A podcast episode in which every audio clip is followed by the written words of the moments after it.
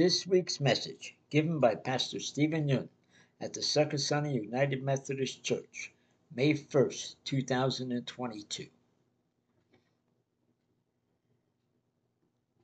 The message is Relationship Sailing Through Life Together, based on Acts 27 1 to 12 and Mark 4 35 to 41. It's good to be with you. Join me as I pray.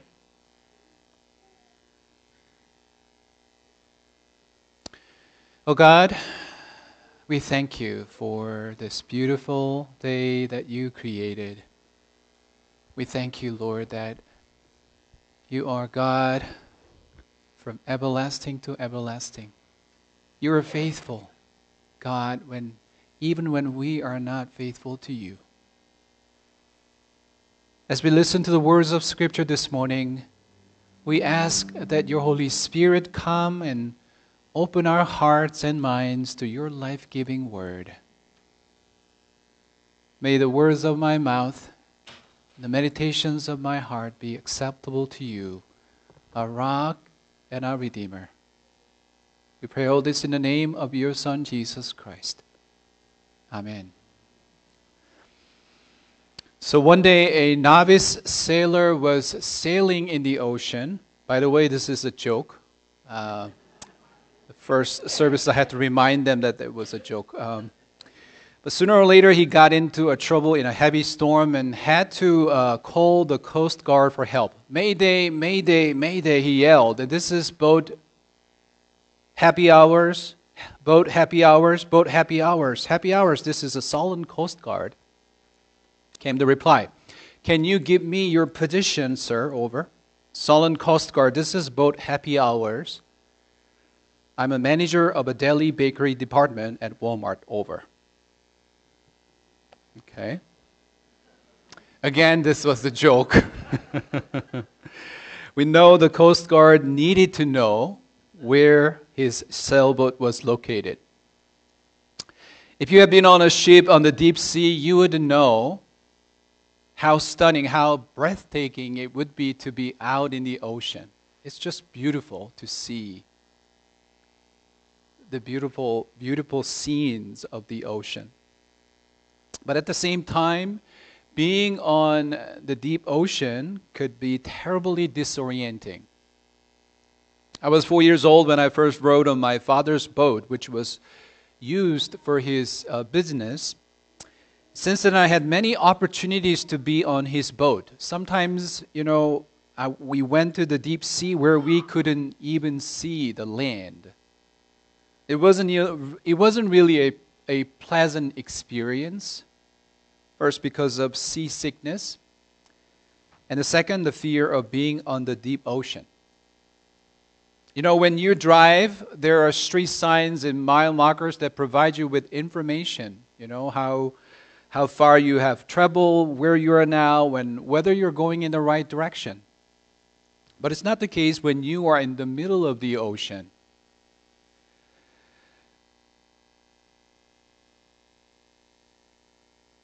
Though the boat keeps moving forward, all you can see are the wave, same waves in the sky. You feel like you just keep wandering on, around the same area all the time just like you're running on a treadmill. And as a boy, I realized how disorienting and how uneasy it could be when you didn't have any reference points, when you don't have any clue to where you are. I know some of you have a boat, but whether you have a boat or not, each and every one of you has this ship. Actually, several of many of them. It's a ship called relationship relationship. Just like its name, our relationship is like a taking a journey on a ship. Not a cruise, but a sailboat. As you know, the sailboat is a vessel with sails that catch the wind, and the wind pushes the, the boat along. What sailors got to do is, though, harness the power and the direction of the wind by adjusting variable sails. which can propel the ship and have them get to a destination. Sails were created to handle not only a gentle breezes, but also strong winds. Whether the winds are strong or gentle, what's amazing about a sailboat is that uh, the sailing can still be smooth. It all depends on how you, how you maneuver the, the sails, which implies the role and power of our faith, and which we will talk more about this in the following Sundays. When sailing is smooth, you enjoy the views in the ocean breeze, you enjoy every aspect of it. Right? Like what a good relationship can do. It gives you a sense of joy, a peace, fulfillment, satisfaction. When your relationship is going well, going in the right direction, you will find your relationship, the whole experience of being in relationship, life giving and fulfilling. But ironically, there are times when you experience this very same relationship or a different relationship causing headache, disappointment, disorientation, like an awful seasickness. When the sailing is rocky and rough, you feel seasickness, right? And the only thing you might think of is getting off the boat as soon as possible. Like those who let go of a relationship and get out of a relationship that they used to cherish. It makes us wonder why some relationships sail beautifully on these seas of life, while other relationships get shipwrecked and sidetracked. It makes us wonder why and how some relationships are able to navigate the rough waters and remain uh, anchored in love and trust. What did they what difference does that make? What why do others falter in unfavorable conditions and dissolve at the first hint of disagreement or disappointment and disengagement. What does the Bible has to say about the relationships that shape our lives? You know, especially after the pandemic, I've heard many stories of people struggling with their relationships between family members, friends, co-workers. Remember, it was also the number one stressor that our church family identified in the ministry survey conducted last year. That was the number one the stressor. Though it's true that many families have enjoyed spending uh, more time together during this pandemic, there are some relationships that have failed to thrive and become estranged during these unprecedented times. From an article I recently read, a family law expert and psychologist indicate that there's a disagreement, disagreement over COVID restrictions, child, you know, vaccination, even the very existence of the virus have, have, been, have, have seen some relationship pushed to the breaking point. On social media, I see people share the message, you know, stop saying that we are all in the same boat we're not all in the same boat, but we are all in the same storm, which kind of makes sense, you know. It emphasizes the importance of understanding and kindness toward others. But I'm not sure how it would make sense for the, the intimate uh, relational, uh, relational units like a family. Because we're, we're, we're, we're seeing ourselves as being in the same boat as a family or as a church family. Friends, where are you currently located in terms of your relationship journey with your spouse, your partner, your significant other, your friends, and your, your children or your parents? How can we better sail through life together as we navigate the different winds and different streams of water? As you can see from this uh, banner, you know, it. Uh, this shows us a, our annual theme, which is connect. Connect. The connect is our, our annual theme. You know, how do we connect and reconnect with God, our church family, our neighbors in the surrounding community. This has been and will continue to be our focus as we come out of the pandemic that has disjointed and disintegrated our relational fabric at a variety of different levels. These are the questions that we will also explore in this particular sermon series relationship, sailing through life together. In the New Testament reading, the book of Acts 27, Luke, a narrator of the story, talks about the sailing trip that Paul and his party embarked on. Paul was boarding the ship not just as a traveler, but as a, a, a prisoner. He was arrested. He was in prison at, at Caesarea for two or more years, and he was actually going to Rome to stand trial before Caesar. The starting point of this sailing journey was Caesarea, which is on the Mediterranean Sea of Israel, as you can see from this map. And departing from the harbor of Caesarea, they would sail for Rome, Italy.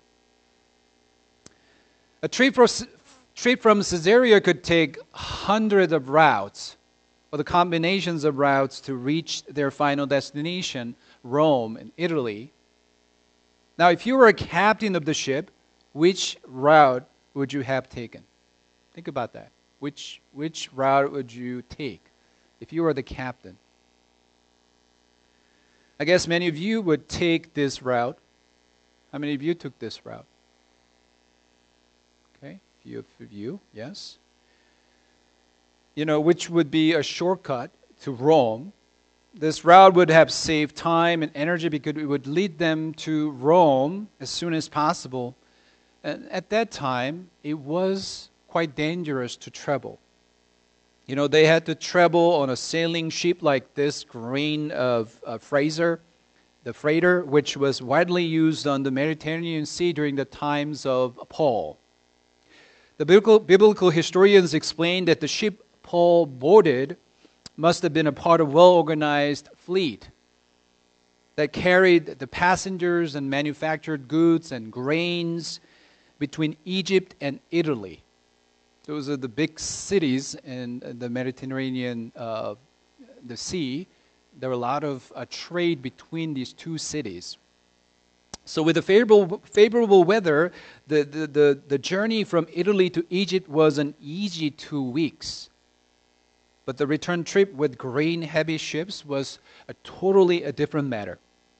In the book of Acts, um, you know, Luke gives us many, de- many details about the Paul's journey to Rome. Based on this account, here is the actual route uh, the ship took. As you can see, it's far from a shortcut, right?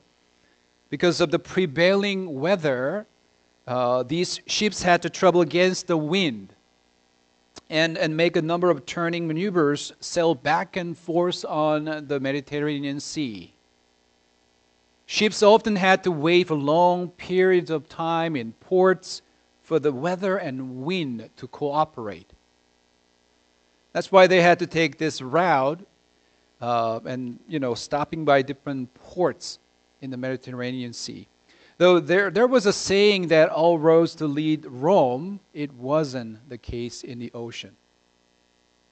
According to Luke verse 17, as you see from the slide, uh, the journey was quite slow with lots of uh, waiting the wind didn't really help either as they were navigating. It didn't allow them to hold their courses, so they had to sail to the lee of Crete and finally came to a place called Fairhaven, as you can see from this map. And this means they had to reroute the pre, uh, predetermined course to make headway. To make it worse, winter was fast approaching. According to the scripture, it was after the um, the Day of Atonement, which was the mid October. So the winter was fast approaching, and this meant that they would have to stop for the winter somewhere on the way because the winter was a storm season there. So, knowing it would be too dangerous for sailing, Paul warned them. You know, Paul warned the crew, the captain, and the centurion that the journey would end in trouble. But no one listened to what Paul said. Friends, as I was reflecting on Paul's journey on a sailing trip, it didn't come as a surprise to see how similar it is to our relationship journey. Our relationship journey comes with both expected and unexpected of, you know, uh, challenges, twists and turns across, you know, across the journey along the way. Because this journey was guided by the Spirit for God's purpose, Paul was blessed to know what's coming, what was coming, but let's be honest. Most of the time, we don't know what holds the future. What, we don't know what holds the future of our relationship. What our relationship would look like in 10 years, and 20 years, and 30 years, we do not know. Sometimes people sense a problem, but just ignore warning signs that they get from the Lord and others in their relationship. A sign of unhealthy, ungodly relationship, sign of storms of life, a sign of a need for posing and waiting and discernment.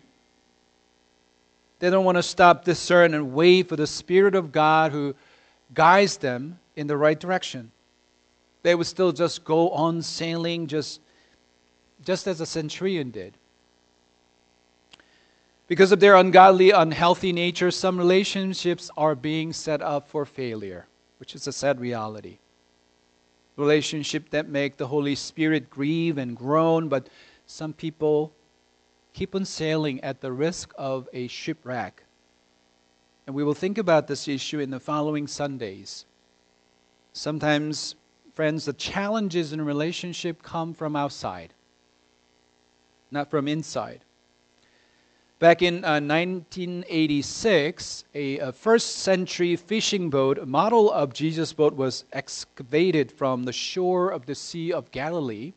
You can see, um, you know, they found it in the muddy lake bed, and they actually uh, re- recreated the, the boat.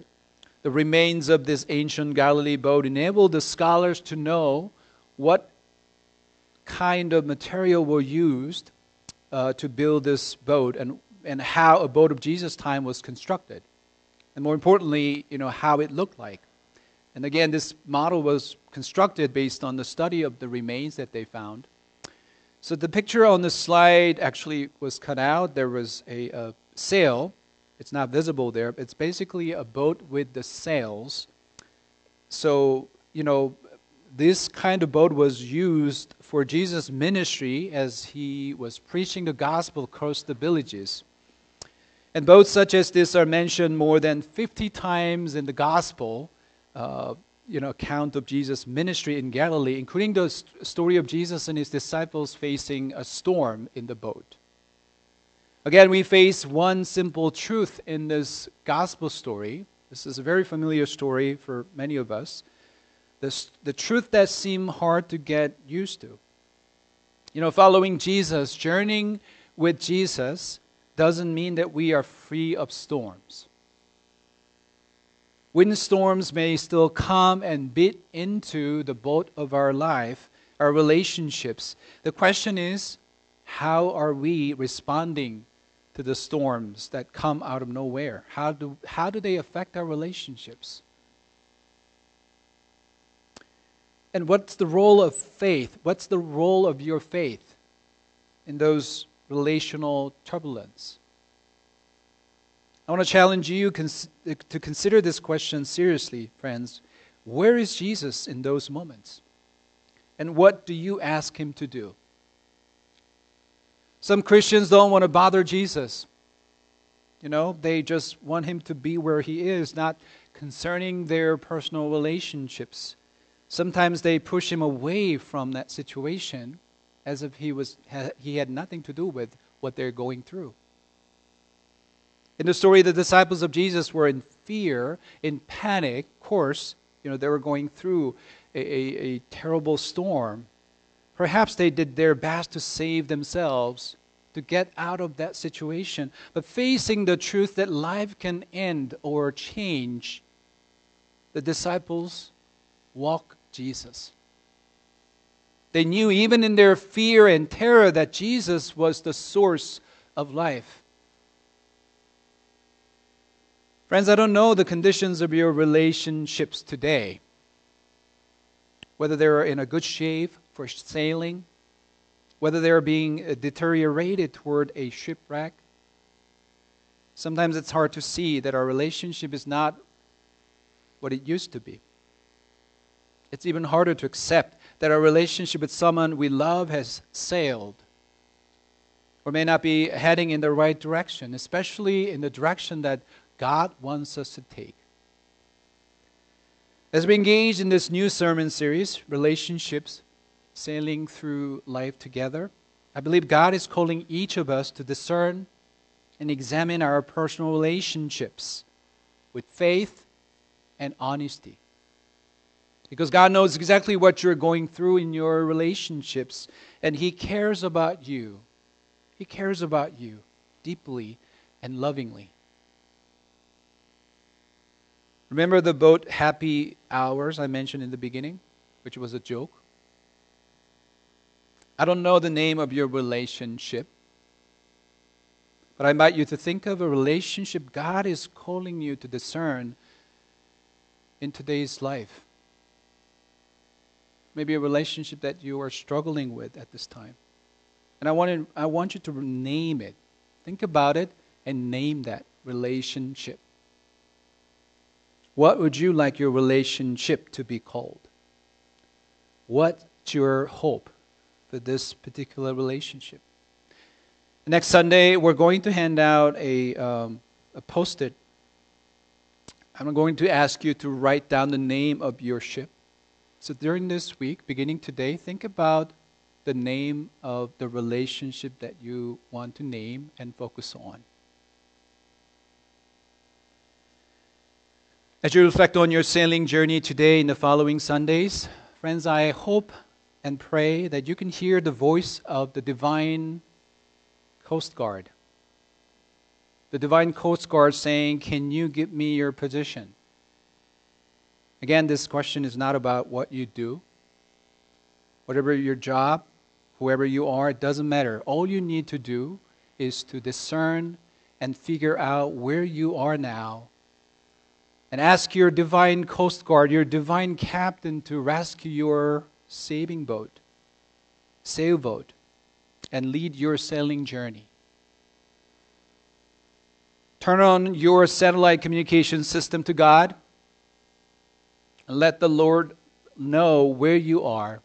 And don't forget to say the name of your sailing boat. Amen.